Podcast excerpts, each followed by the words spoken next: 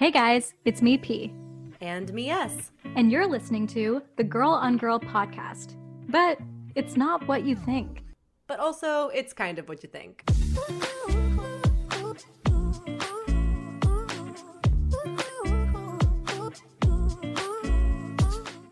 Okay, here's the deal. My name is Persis. I'm queer, Indian, femme, and a little over five feet tall. And my name is Sarah. I'm straight, white, cis, and a proud ginger. Every episode, we're going to talk about sexuality from a queer perspective, from a straight perspective, and what it means to find the fluidity between the two.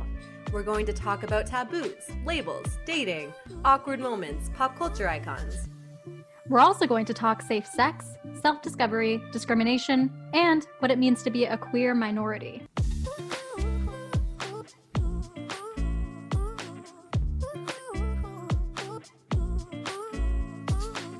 Hey, Sarah.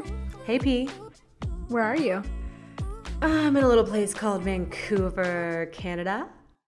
How, when did you get over there? Oh, when did I get over there? I've been here for about a week, and this is our first time recording with the time difference.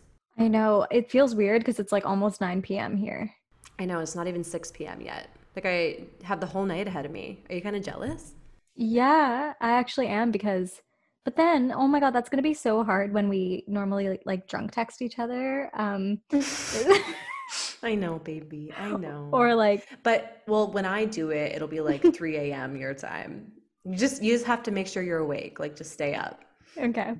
But it's really weird. Like right now, I like the time now because then I I talk to you and I'm like sucker. Like you've like three hours left before you zonk out and I have the whole night. But then when I wake up at, and it's like 6:30 or whatever, and I have all these texts and because everyone else is awake, like has been awake for hours, I'm like this is weird. Everyone go to sleep.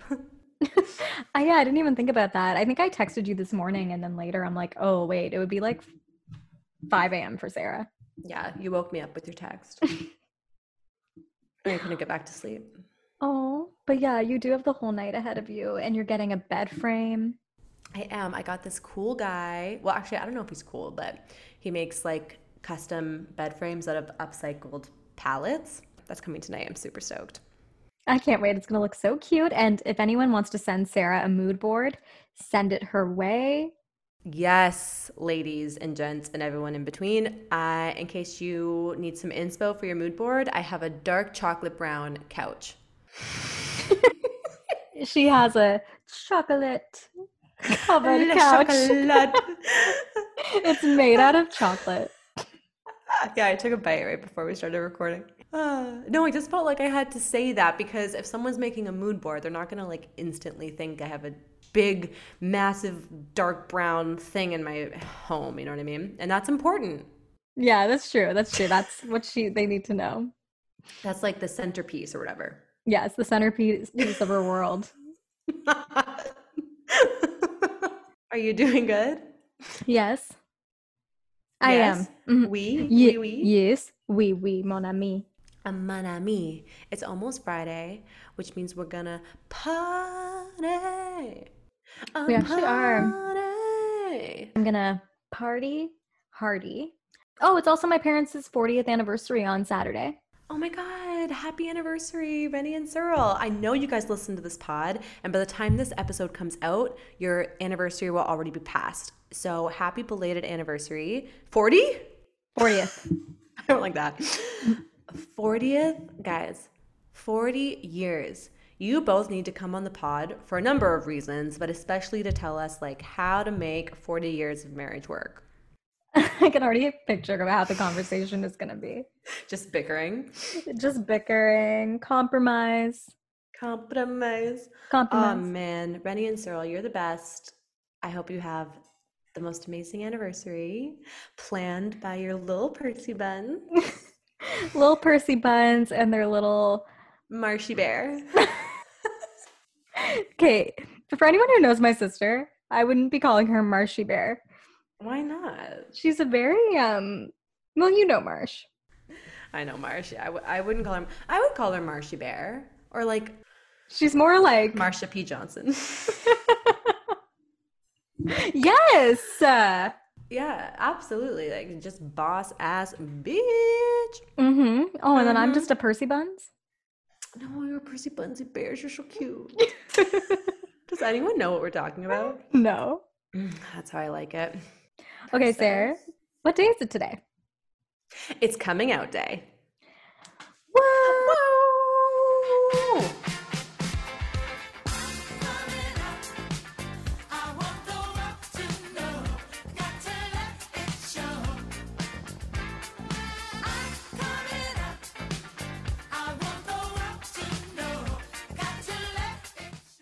Yeah, Purse, today is coming out day. And when we say today, we mean October 11th.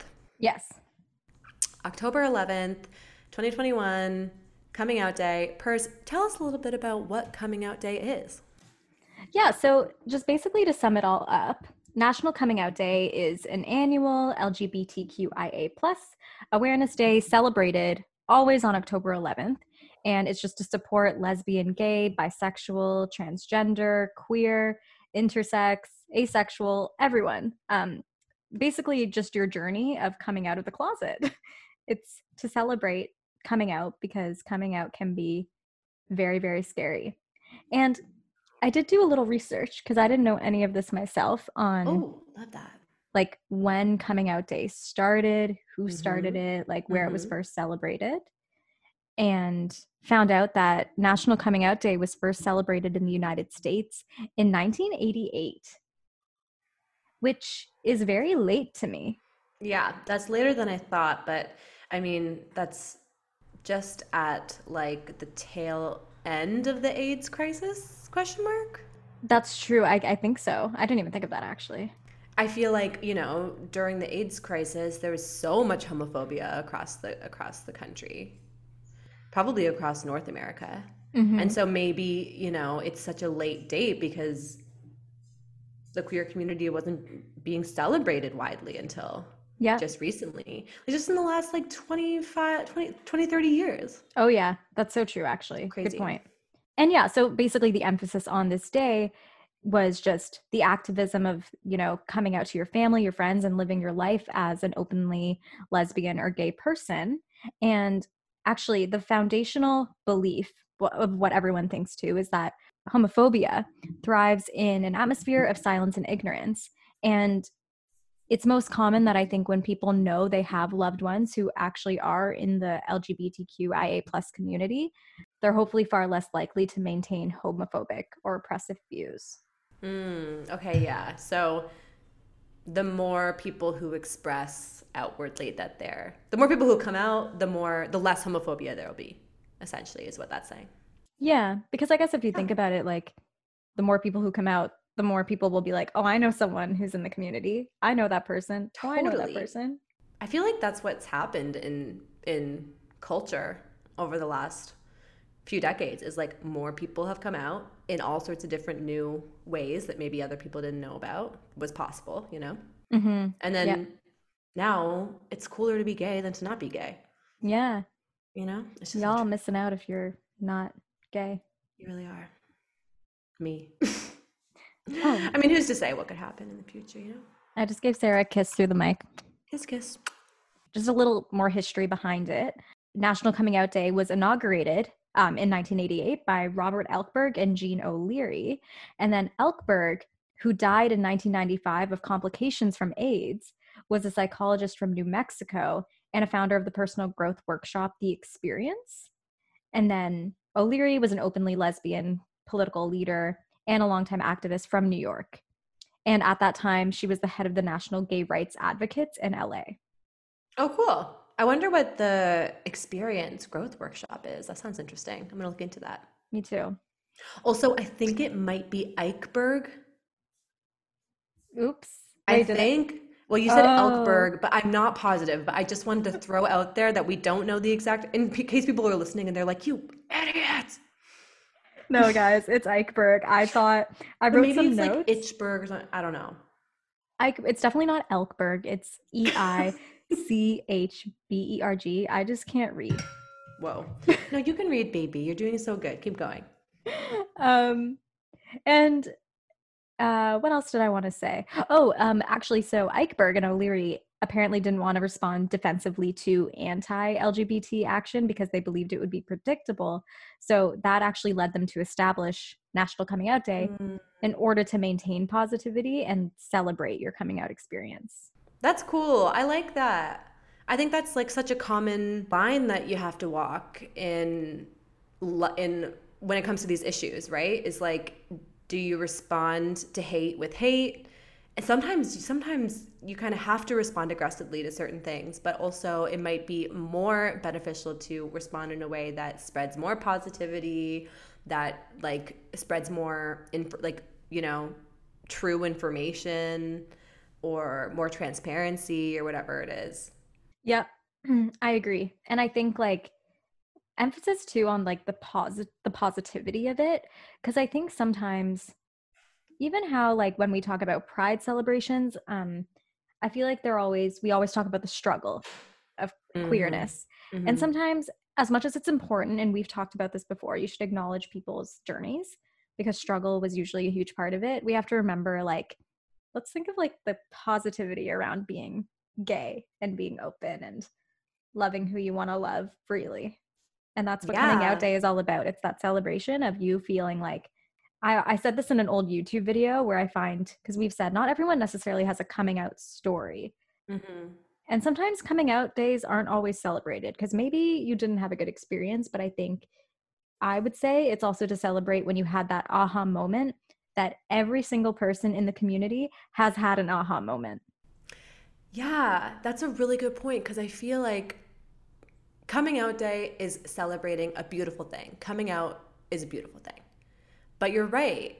I'm sure there are so many people who see, oh, coming out days today, and they're either thinking, they're either, you know, trauma is coming up from when they came out and it was a bad experience, or they haven't come out yet. Maybe they're closeted or they've had that aha moment, but they haven't said it out loud. And so coming out do- day feels like almost added pressure, or maybe they feel like they're doing something wrong by not being a part of the celebration that their queer peers are a part of.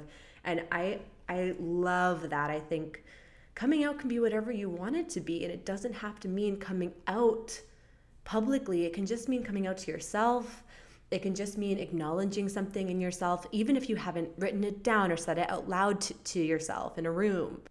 I think that everyone can celebrate coming out day, really anyone, whether you've come out or not, and whether you're queer or not. I'm good I'm celebrating coming out day because I mean, for obvious reasons. And I think that's a great point. Mm-hmm. Mm-hmm. Just a big old celebration.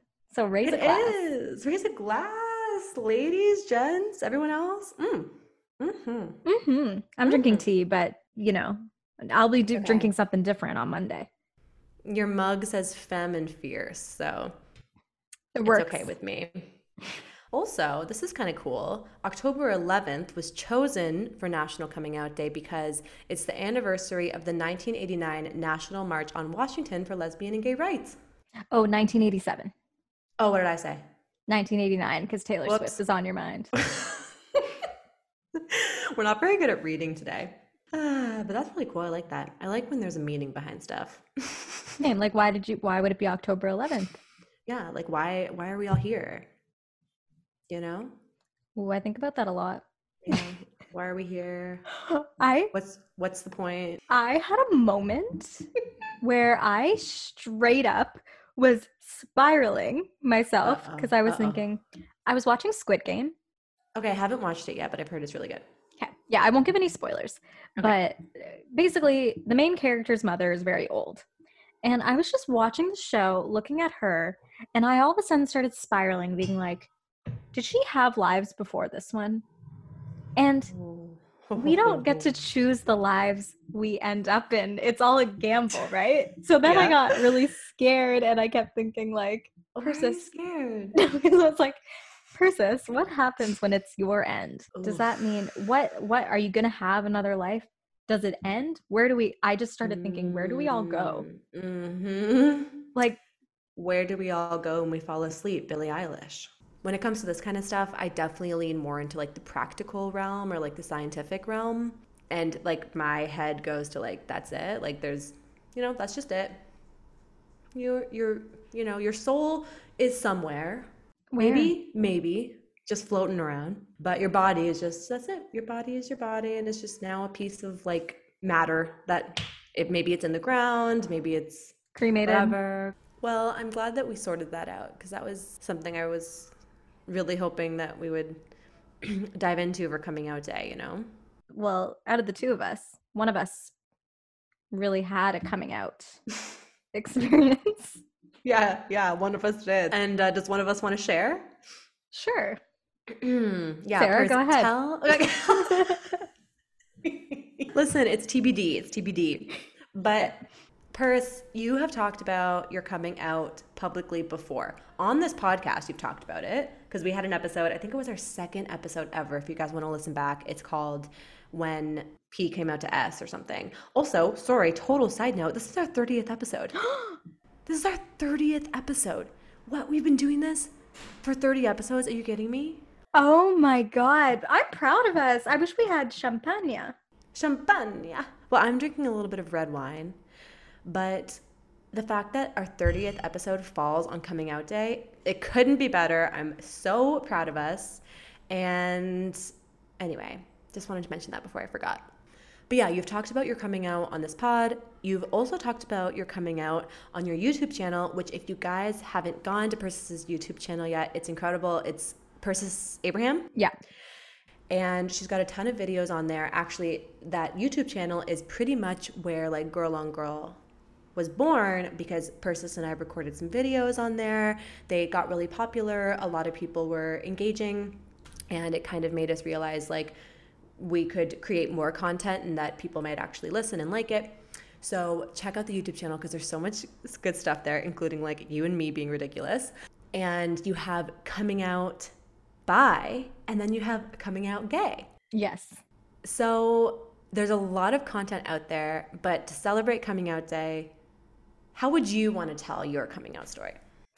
I think it's interesting because I always was like, what is my story? Because I don't have like like a one specific moment where it's like this was my coming out story and this was kind of it. It was such a long journey that took place. I I used to say as early as like 15 until now. But Mm. now when I look back at like other things I'm starting to unravel, I knew I was gay probably like when I was even younger than 15, when I was like six. Like little moments where you might, might not pick up on those things when you were a kid, but my fascination with female figures in my life, like it's like, okay, Persis, I think you had a crush on them. Or even like the pop stars I was so infatuated with.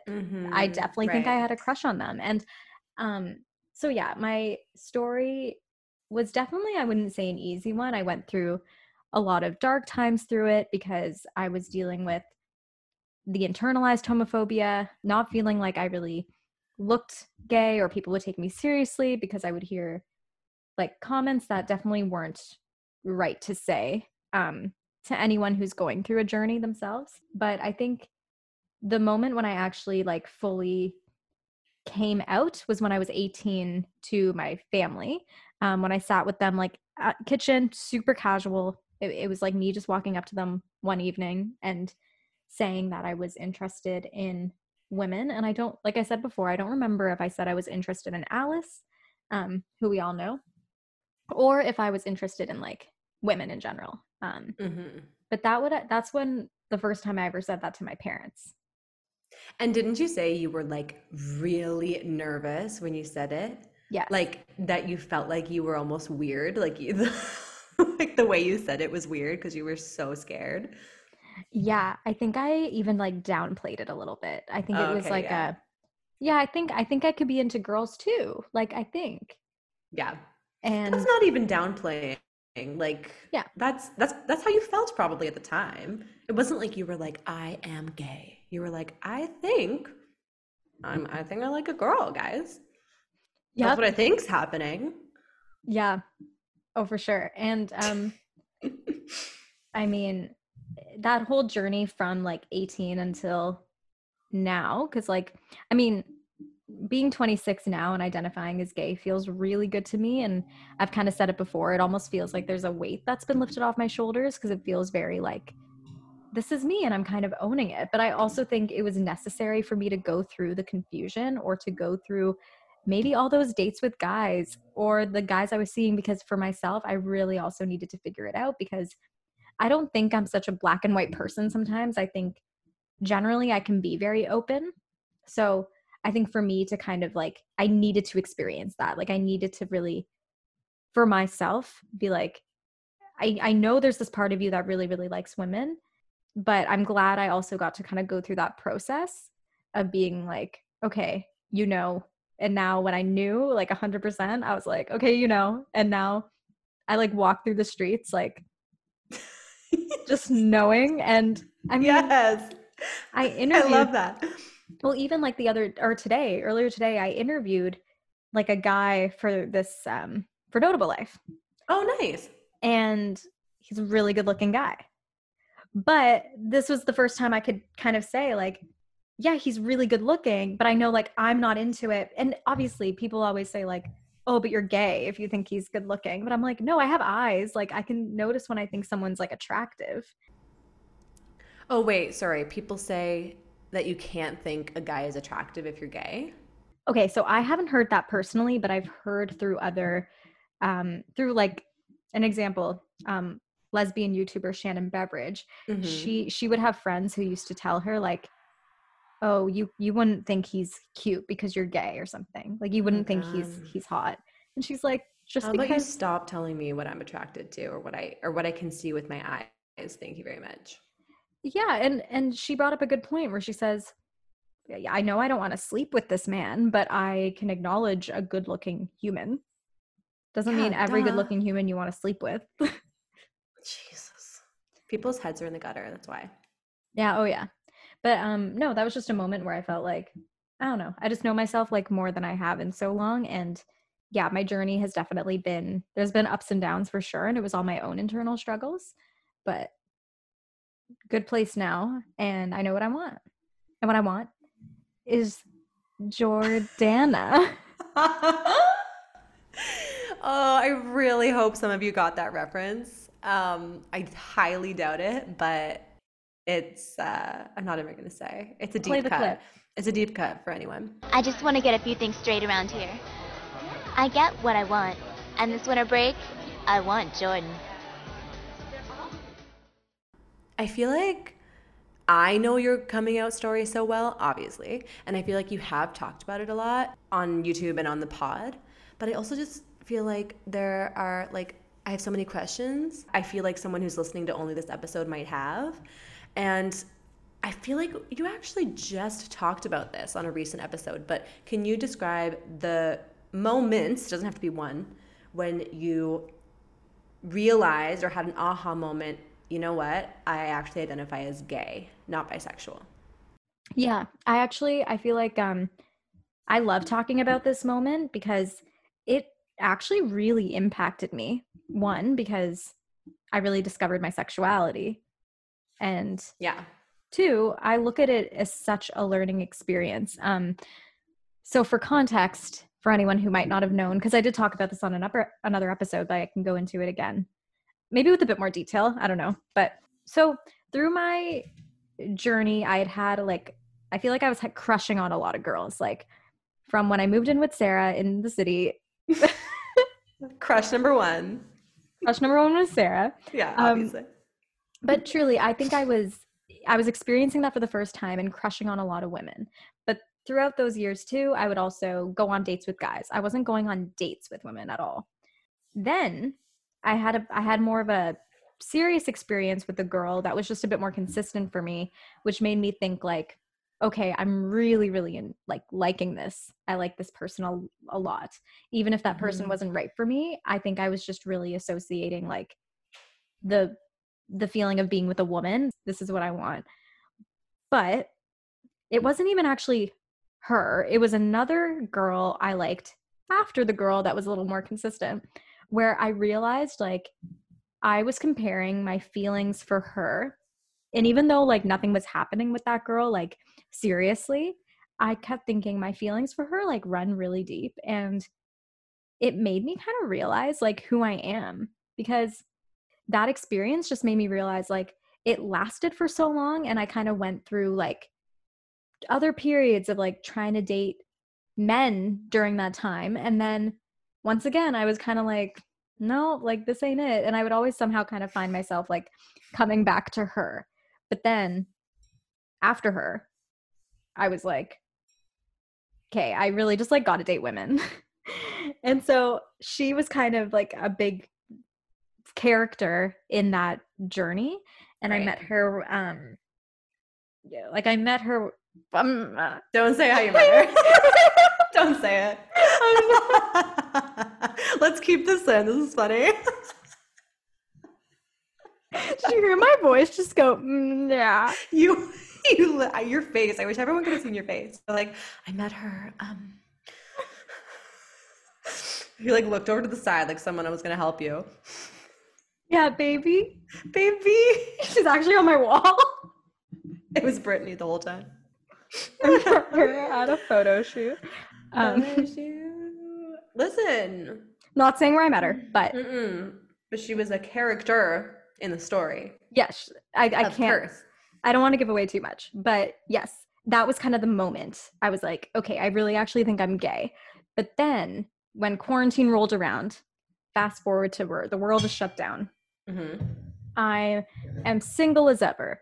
No one is around me. I'm deprived of my natural love for physical touch and affection Ooh. and love. Oh, baby. I'm so deprived. but um weren't we all? Not all of us, not people who that's are in relationships. True. I, w- I wasn't, but that's fine but you know what i also think it was it wasn't a bad thing like yeah it sucked being deprived and i was yeah. also at my parents house in whitby so like it definitely went from a moment of like okay persis reflect reflect reflect think about it think about that girl and not in the way of like i want to be with her it was more like i really like thought about my feelings for mm-hmm. her and then i compared it to other women i felt for in the past plus men. And all I could think about was like, no, Persis, like, you know, and I think you should own it now and acknowledge it and say you're gay because, and some people might come at it and say, like, you know what, that's good for you, but why do you need to announce it to the world? Or why do you need yeah. to announce what it? What do you say to them? I say because representation matters. I think the more people speak out about their own stories, if they're comfortable with it, you are going to be helping out someone, whether it's one person mm-hmm. or a million people. Like, I just think that's why I wanted to do it because I've mentioned this before, but me hearing other people's coming out stories actually helped me come to terms with my feelings for women a lot faster than if I hadn't seen any of those videos or Hell yeah. any media rep. And you, when you were talking earlier about like, you know, struggling with your sexuality, one of the things you struggled with was that you didn't think that you looked gay and you thought no one else would think you looked gay either. And so for someone who looks like you to be out there publicly talking about your coming out, talking about your sexuality, that's almost 10 times more important to you because you struggled with that exact same thing. You didn't see anyone who looked like you. Not even like not even like Indian. Like mm-hmm. you didn't see anyone who looked feminine like you did, coming out, being openly queer, um, in the same way that you felt you you might want to be. Yep, and it's it's actually amazing when when you do see that and you can actually like envision it for yourself because you know it's possible, and it's sometimes someone might be like, well, of course it's possible, but you need sometimes that little push, and I find that because it's not even in my like world as much too right? Like even in my like my my family is also like it's a very heteronormative like the presenting family you know what i mean? Like yeah. we have my mom and dad who identify as straight and they're together. My sister and her husband who are like identify as straight together. There's me like gay and single and alone.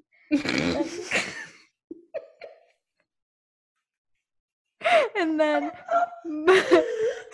Well, I think I always also felt a little bit Oh, like alone in then that sense, like me not bringing like a boyfriend home to like meet the parents or like I wish you could have had another sibling because it really helped for me having two sisters because the one sister always had a boyfriend and the other one and I were always like kind of like the hilarious like single ones.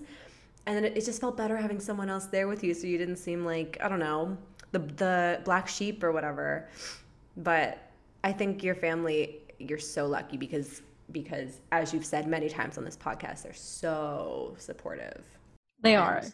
It's not like they're, you know, making you purposely feel excluded or anything like that.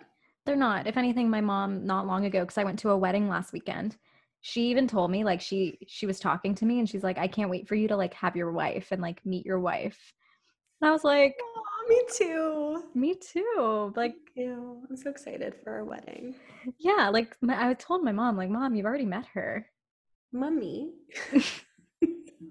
Mom, you've already met her. Um, what? I I guess advice. Yeah. What? Okay. Here's my question: If someone's listening to this right now and they haven't come out, and they maybe they know they're gay or queer, or maybe they don't know if they're queer, but they just know that it's not fully like one way or another. What would you have to say to them?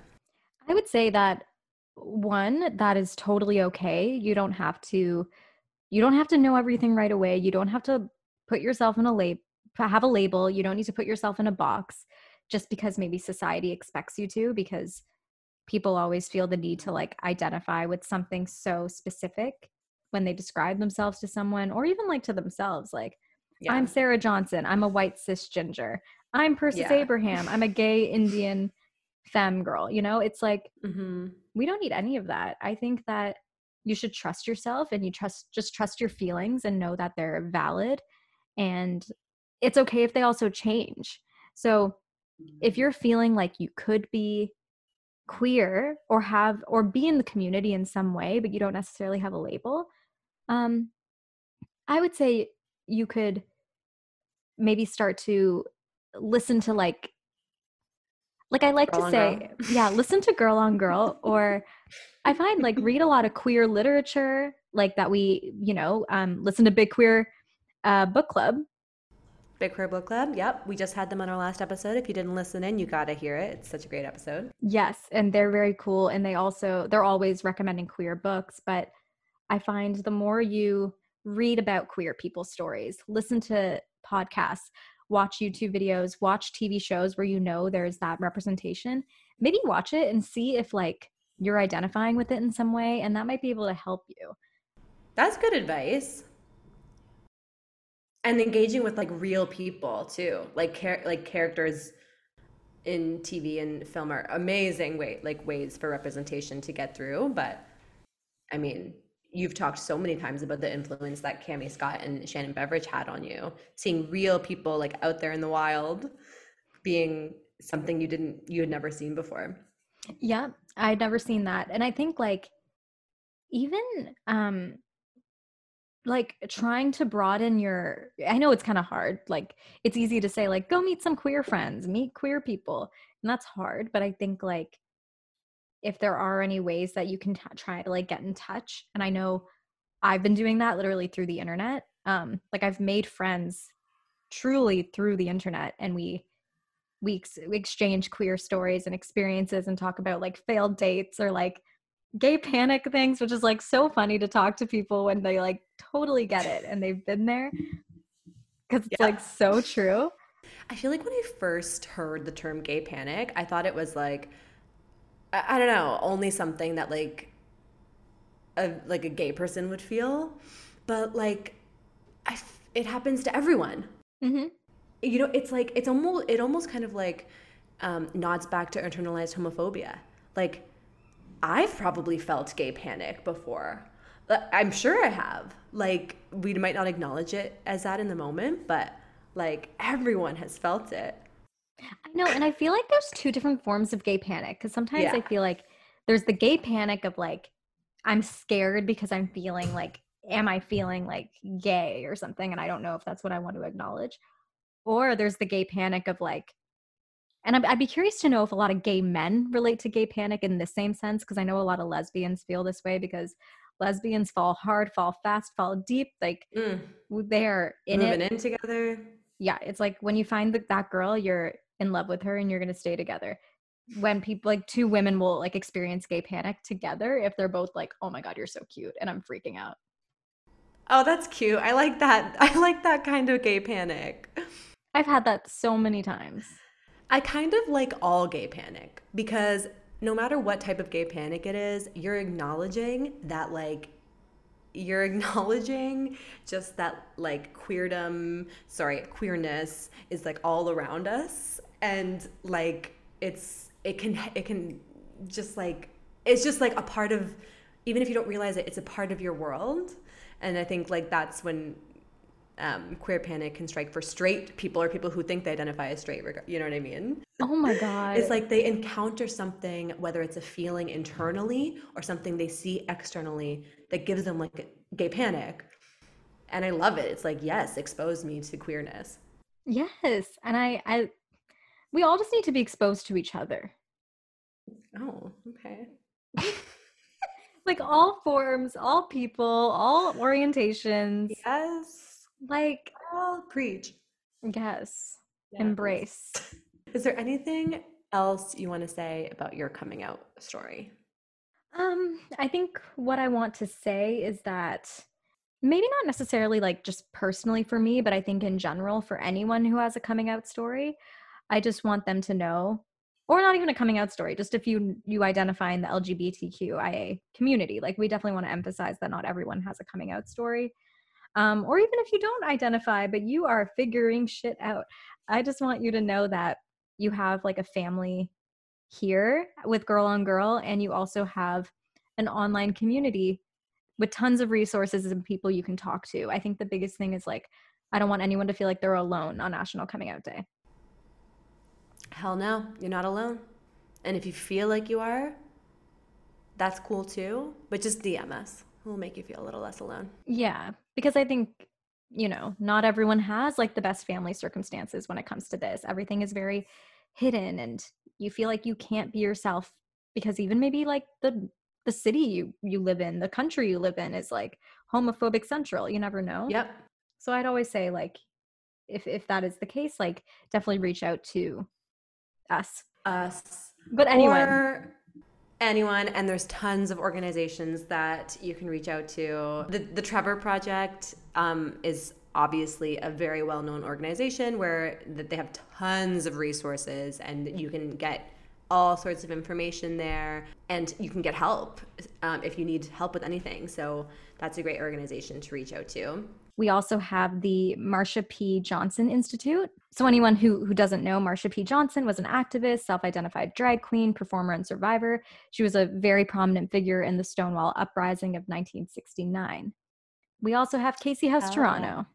Mm-hmm. Mm-mm. Um, Casey House is a hospital in Toronto, Ontario that specializes in HIV, AIDS care, and also provides home care and outreach programs. And PFLAG. Um, PFLAG is actually one that pops up quite a bit. I feel like um, it's a very popular one. It's. Canada's only national organization that offers peer to peer support, striving to help all Canadians with issues of sexual orientation, gender identity, and gender expression. And I want to shout out Black Equity as well. It's a center committed to supporting leaders, institutions, and programs for health, economic, and social equity for Black LGBTQ plus people. And there are so many more. A lot of those are local ones to us. Wherever you are in the world, just do a little Google. Queer organizations in your neighborhood, resources, and Facebook groups, you know? Like queers in Auckland, New Zealand, like wherever you are in the world, check it out. Because, I mean, Persis has met lifelong queer friends through Facebook groups and things like that. Yeah, those are really important. And to end our coming out day celebration episode, we thought it'd be kind of fun to play a few clips from some of the amazing guests that we've had on this podcast talking about their coming out experience or their aha moment, like Persis talked about earlier. We're so grateful for the guests we've had on the pod. Some of them have been our friends, some of them have been strangers turned friends, and they all have such unique stories. Like everyone's story is so different. And so we're gonna play a few of those clips so you guys can hear from more diverse voices about what coming out means to them.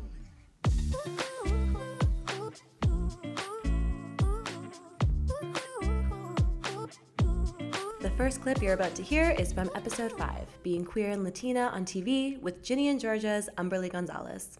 It changed my life. Like last year when the show premiered, that's when I really started owning myself and my sexuality especially i mean young people don't know this but i get asked like if i'm in the community all the time are you queer? Are you gay? Are you lesbian? Are you bi? Are you this?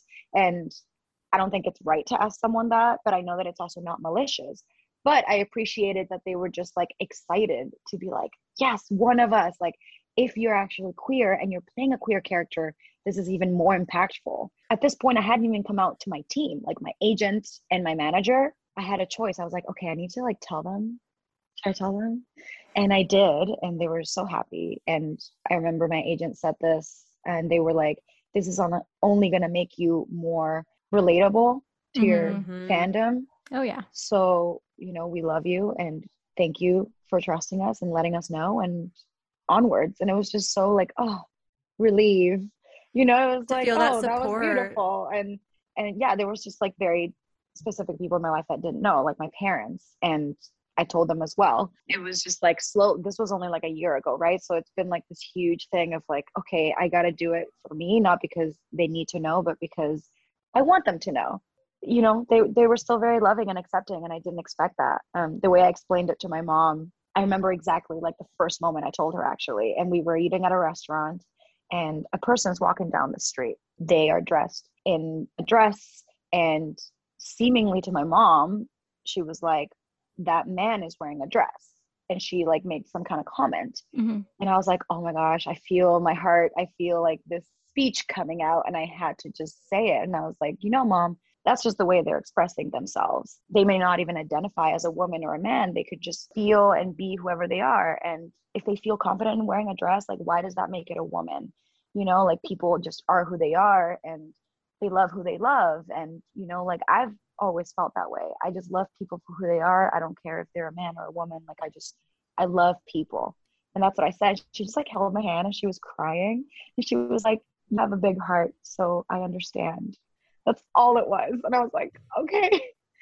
Are we good? Oh yeah it was oh just oh like God. a moment in the universe that like she understood. This next clip is from episode six, Being Queer in the South, with our friends Chelsea and Abby, who are the hosts of the Catch Up podcast. Yeah, I think I, I started exploring, I started dating, and it was more about personality than um, anything else. And so I, I've never wanted to put a view on it. I think I'm, I'm trying to make it, I think I'm more pan than anything else. Mm-hmm. Um, and I, I, came out to all of my friends and my family knows how important the LGBT community is to me, but I've never actually uh, put a label on it. Even though I feel like I'm out, everyone knows what I'm about. That's what's most important to me. They know what I'm about. They know my message. It's I'm not going to sit there and tell my family who I date, but they they have an issue. My my mother actually, I don't have a good relationship with her. I usually call her my birth giver. She she tried to. She has a lot of demons in her closet, and she tried to tell my whole family that I was a lesbian. mm-hmm. And I was like, first of all, you don't know the whole half of it. Second of all, I they didn't care. They were like, we love you, like you are you, and if you need to have that conversation later, like we can. It's it, it's like why would she use that? So yeah, when I first started being more open, there were some hardships, but I I did learn that the people who were there were gonna love me and support me no matter what like that because yeah. at the end of the day i'm just a human and like that all that matters is like who i am and what i like what i'm about i was trying to find like a reason for why i was feeling the way i was feeling and yeah. there doesn't necessarily have to be a reason but i was like why like I, and then i just started kind of looking inside myself and really digging deep and like this has been here all this time i'm just fully now like embracing it and kind of pursuing it a little bit but not pursuing it mm-hmm. and um I did fall in love with a girl, so that kind of like completely changed everything for me. So like a couple years ago, I got into this other thing with this girl, girlfriend, what is up with me with friends with benefits? I think that's like a cycle for me. I don't know why. Um, but it became more than that. I fell in love with her. And that was like, after that ended, I was like, I need to come out. This has to be something that I publicly address because I can't keep this a secret any longer because it was like a secret relationship that I was in. So last year, the start of the pandemic, so in March, I started having conversations with people just to kind of let them know, like, hey, this is what I'm feeling, this is where I'm at, and I'm fixing to put it out there in public. And then um, I dropped, I dropped a post on Instagram a couple months before we actually did my coming out video. And so I dropped this post, and I was very subtle, but I said what I needed to say, and was basically the extent of it was just like me coming out, but in my own way. And then jump two months or so later, I finally do a video. I put it out there. Oh God, it was like it was like the most liberating feeling I've ever felt. Um, it was scary. I was anxious, but also very, very relieved because mm-hmm. it was like a weight had been lifted off my shoulders and off my chest. This is something that I've struggled with for quite some time. Next up is episode nine Growing Up a Proud Gay Man with our very best friend, Kyle McCallum. Ninth grade, one of my one of my best friends at the time, he had recently broken up with a girlfriend that he had for three years. And as soon as he did, he came out as bi. Oh, wow. And then about a week later, I came out as gay. Looking back, I'm like, I probably should have like let him have his light a little bit. You stole his thunder, Kyle. Great. Now's my time to shine. I know. Oh, you're bi. Great, great. Okay, but I literally that's literally what happened. And yeah, ever since then, I just I just live my life as an unapologetic gay man.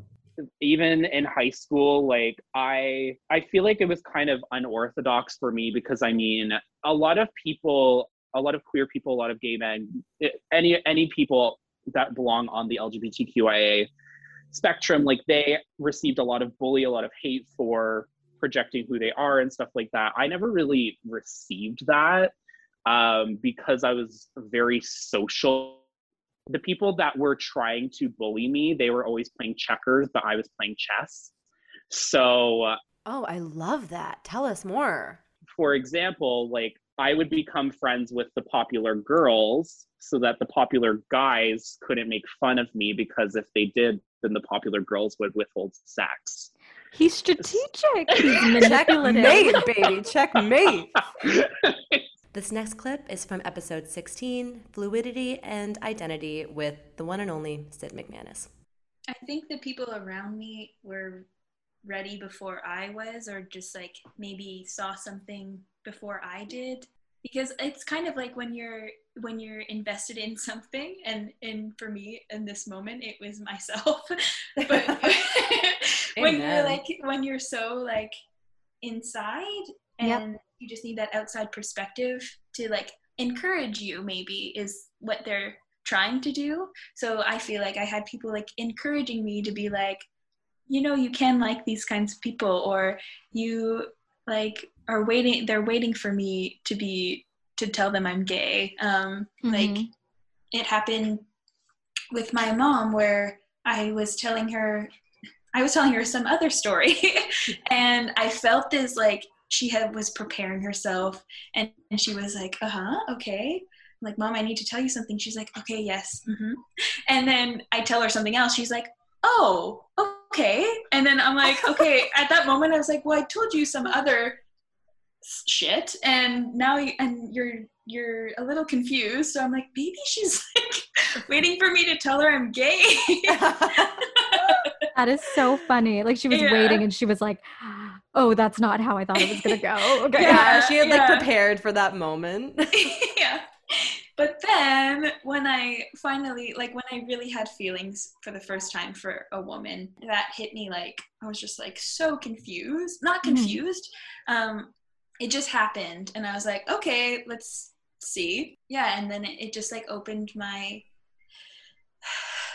my self to to allowing it to shift between men and women but telling my parents i was closer like to being pansexual I got the reaction of thinking that I was just a lesbian and I should not feel bad for only liking women and I shouldn't have to force myself to like men.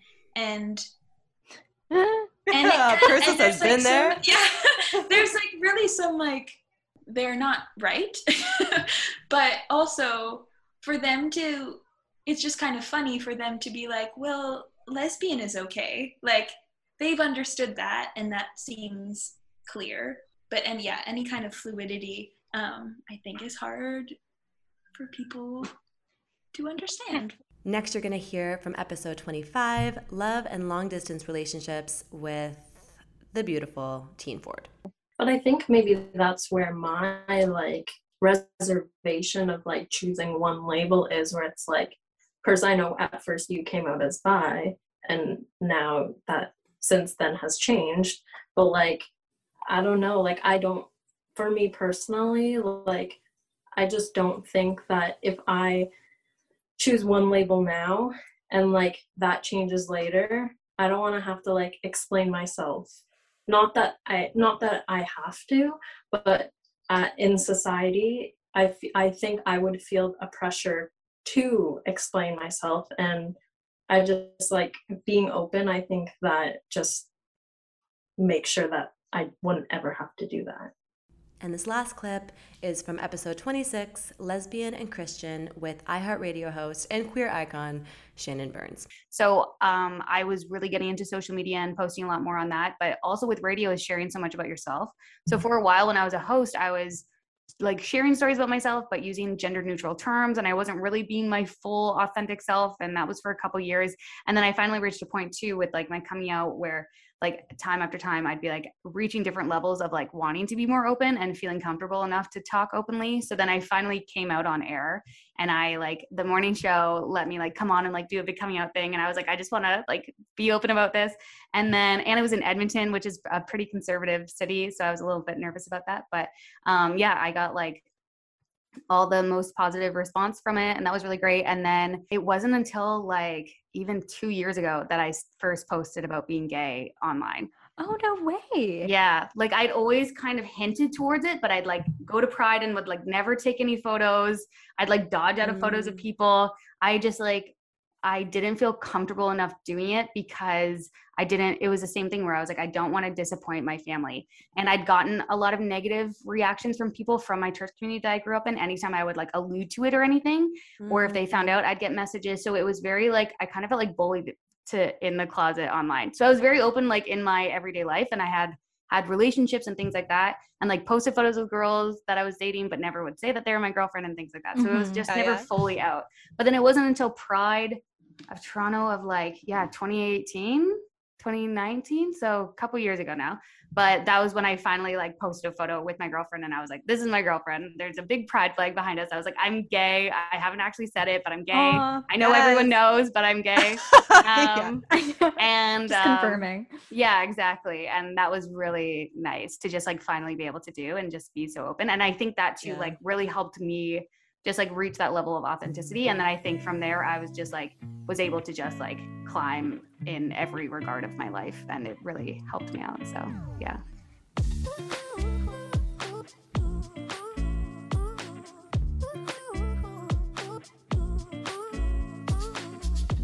In case you missed it. There in might have been some news that you missed. Mm-hmm, mm-hmm in the world. Yeah, yeah. But don't worry. this is so random, but I had to bring it up because I haven't asked you yet. But we were talking about Raven, I think, Raven-Symoné. I think that's what, what we were talking about, where one of our listeners, AJ, um, reached out to us and they were like, Did you guys have in Canada the thing on Family Channel, because ours was called Family Channel, but in America it's called Disney Channel, where they wave the wand and it draws out like the Mickey face. And I was like, I remember that wand thing like it was yesterday, but I don't think they did that on Family Channel because it was Family Channel, so they wouldn't have been drawing a Mickey Mouse. But I was like, but why do I remember it so vividly then? I went to the States quite a bit for like soccer tournaments and stuff. So I was like, maybe I was just watching TV in the States and I remembered that. But do you remember? I only remember that because Hilary Duff, they made her do um, a re a retake of it, like of modern Hilary Duff compared to young Hilary Duff. Oh, okay. So, and you're watching Disney and it's like that. So she was like making fun of it, but I think I've only okay. seen it when they like show the stars reacting to them doing it now. So I don't think we saw it like real time. man, I wonder why it's like so. As soon as she said it, I was like, yes, it's so, so familiar to me. But I don't think they did that on Family Channel. Mm-hmm. All right, well, that solves it. I just really had to get to the bottom of that. And you did. And you know what? That really is a good segue. Great segue. How are, how are you going to segue this? I'm excited to see. Because I feel like Family Channel mm-hmm. Deliberately took away that opportunity for us to experience Disney. And that is a crime. And you know what? The Canadian court the Canadian court also rules that deliberate misgendering is a human rights violation. That deserves a slow clap. That was a great segue. Thank you. Listen, if you misgender someone in a public place in Canada, you're breaking the law, baby. You're breaking the law, the human rights law. That is the law in Canada. Uh huh. So we did a little bit of digging. We did, as we do. As we should. I know, it's like our only job. Imagine we didn't do any digging and we just said it. We just like said what we thought things were. yeah. I read a headline and I think it means this. but the British Columbia Human Rights Tribunal made this ruling very recently, just on September 29th, after this this person, Jessie Nelson, complained complained that their former employer discriminated against them. Nelson, who is non-binary and gender fluid, said the restaurant where they worked, okay guys, I'm gonna butcher the name, Buono Osteria. I think that's probably perfect.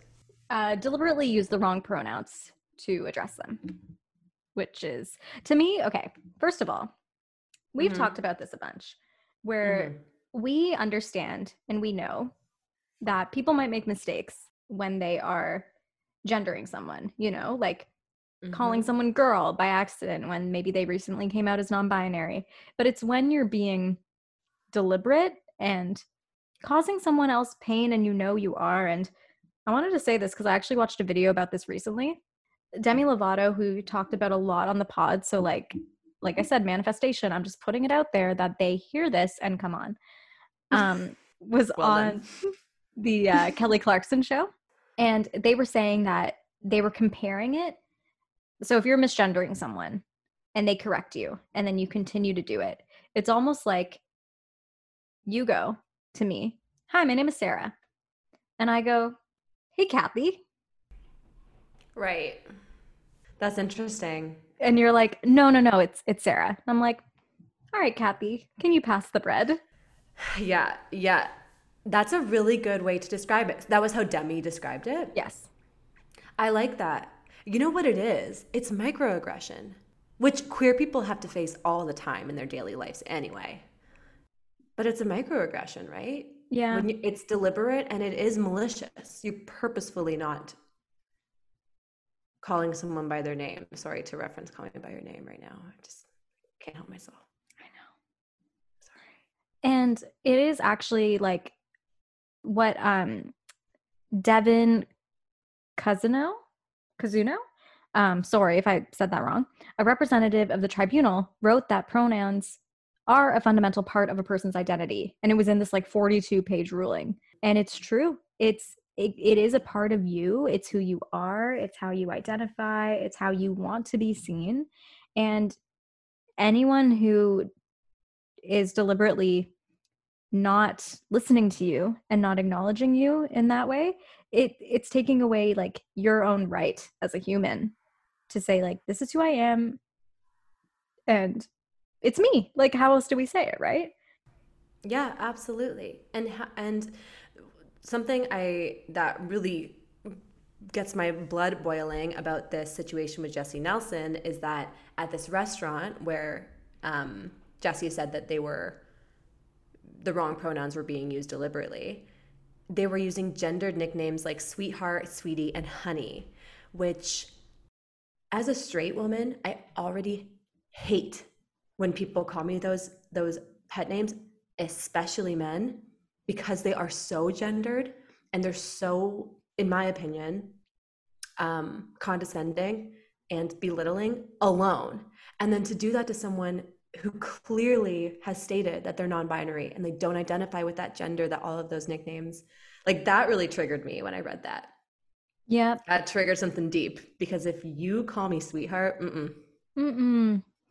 And I no. identify as a woman and, and I, and I definitely don't identify with that nickname. No, for sure, for sure. So yeah, you can it's only imagine. So, it's so aggressive. Like it feels so, you know, it feels like malicious almost to be using those types of pet names. I know. I get what you mean by like um the condescending yeah. aspect of it like, "Oh, sweetie." Yeah, it's like you're just a just like you're weak or you're incapable or and I, I, understand like listen we understand that these nicknames can be used in many many different ways between many different relationships. They don't they're not always malicious but it's it's the context right? And in this context with Jessie with Jessie Nelson with people who her like I'm guessing employers and coworkers saying these things to them. Sorry. With Jessie's situation it was their employers and or coworkers who were who were using these terms. It just feels wrong. Mm-hmm. it's really really sad and i guess now um, that this new like rule has been put in place the restaurant was ordered to roll out an official policy on pronouns as well as training on diversity inclusion in the workplace. That's great. I think that's a great move. Um, hopefully, that's taken seriously and that these trainings are completed by people who understand the non binary experience and can communicate it effectively. I think sometimes when organizations are like, or companies or corporations say, like, we're going to do a training, sometimes that can mean absolutely nothing. So I really hope in this situation it does. But the more important thing here is that now in Canada, if you misgender someone, it's a violation of human rights. Mm-hmm. It's mm-hmm. not lawful anymore. Say Girl, it. it. And you know what? When you mentioned Demi, this reminded me of something that I forgot to tell you. I I feel like this might be my second story about listening to the radio and hearing something I didn't like. I'm gonna stop listening to the radio. This is like maybe three weeks back. I was listening to the radio. It was morning, and around that time I was in my car quite a bit in the morning and so I, I got to know these radio hosts on this on this show. And the one girl on the show is like the gossip expert. So she always does this like gossip segment where she talks about what's happening in pop culture. So she knows everything about what's happening in pop culture, including the fact that Demi is non binary and goes by they, them. And this radio host starts talking about Demi in a mean way, she's talking about how Demi, uh, basically saying that Demi will do anything for a headline. Yeah, I forget. It wasn't about being non-binary. It was about um, something else that Demi had had said recently. That she was like, you know, this Demi, like she's just she is just always trying to get a headline. She did this, she did this, she did this, she did this, she did this. She, she, she, she, she, she, she. So not only talking about how Demi's always trying to get a headline, but using she over and over and over. And the, there's two other hosts with her. Neither of them said anything about the fact that she was saying she. She's a gossip expert, so a thousand percent she knows that Demi is non binary. So it just I was like fuming in my car. I was like, I don't care what you say about this celebrity. Like, I don't care if you say you think that they're trying to get a headline, blah, blah, blah. But you are deliberately I could tell she was deliberately using she because she was saying how she didn't like Demi. Mm-hmm. It was so like microaggressions, right? Like it might not have been like just straight up slandering her kind of thing, but it was so deliberate and so aggressive in the way that she was purposefully saying she over and over. And this is just some stupid radio host in London, Ontario. Literally, who cares about this person? Sorry if I'm if I'm being kind of mean. Um, but be careful what you say on the radio. You're on the radio with a bunch of people listening to you. Like you can at least be accepting of a non-binary person's pronouns. Anyway, now I'm getting off on a tangent, but I just like the fact that like that little thing I experienced is now a human rights violation. Yeah. And yes, Demi is a celebrity. They'll probably never hear this stupid segment, right? right? But that's not the point. It's like the point is that if a non binary person was listening to that radio segment, they would feel unsafe. They would feel like they aren't seen and they aren't heard. And maybe they won't be seen or heard in their workplace or in their friendship circles or in their schools. And I think it all filters down, and it would be naive to say that it doesn't matter when when that kind of thing happens. Yeah, and oh that's my. my. Sorry, I just went off on a tangent, but I totally forgot to tell you that. No, and and that's exactly how you said it. If this person is a so-called gossip expert, and this is their show where they have that that segment, of course they know that Demi identifies as non-binary now, and yeah, it's just a perfect example of people almost like not respecting a human. Yeah, it's exactly what you said. Think what you want about the celebrity. I don't care if you think Demi's the worst person ever and you're like, yeah. They are out to get headlines. Say it. You're a gossip segment. Yeah, that's okay. Like, yeah, talk trash if you want to talk like gossipy stuff. I get it. That's your job.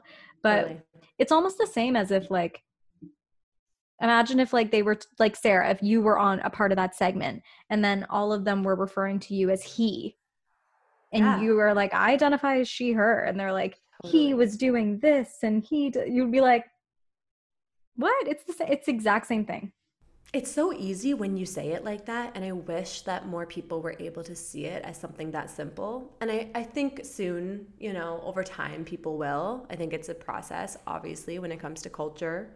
But at least it's seeping into our our legal system and our government. Like and this is just in Canada but I'm just it's this is this in case you missed it is a celebratory one. I know that I just got really angry but it's a happy it's a happy one. Like this is great news in my opinion. I do think people are going to have some strong opinions about this but it's not about you, you know? It's not about you. Stop. Everyone who's mad about this news, stop making it about you. it has nothing to do with you. It's about people feeling safe and accepted and loved and understood. Mm-hmm. Don't we all want that? You don't Preach. want that? I know I'm speaking to an imaginary person who's mad about this, but I'm, I guess just because I know people are going to be. And like, don't you want everyone to love each other a little more? Yeah. Don't you? If you I don't, d- I don't want to be friends with you. I know. I want people to love each other a little more. For real. Me too. Me too. I want you to love me a little more. Yeah, that's I think that's where it's all boiling down to, guys. Um so Sarah and I are gonna have a discussion after this podcast. Exactly. That's what I wanted. anyway, I'm so happy about this news. Me too. It was good. And clearly I have some feelings about this.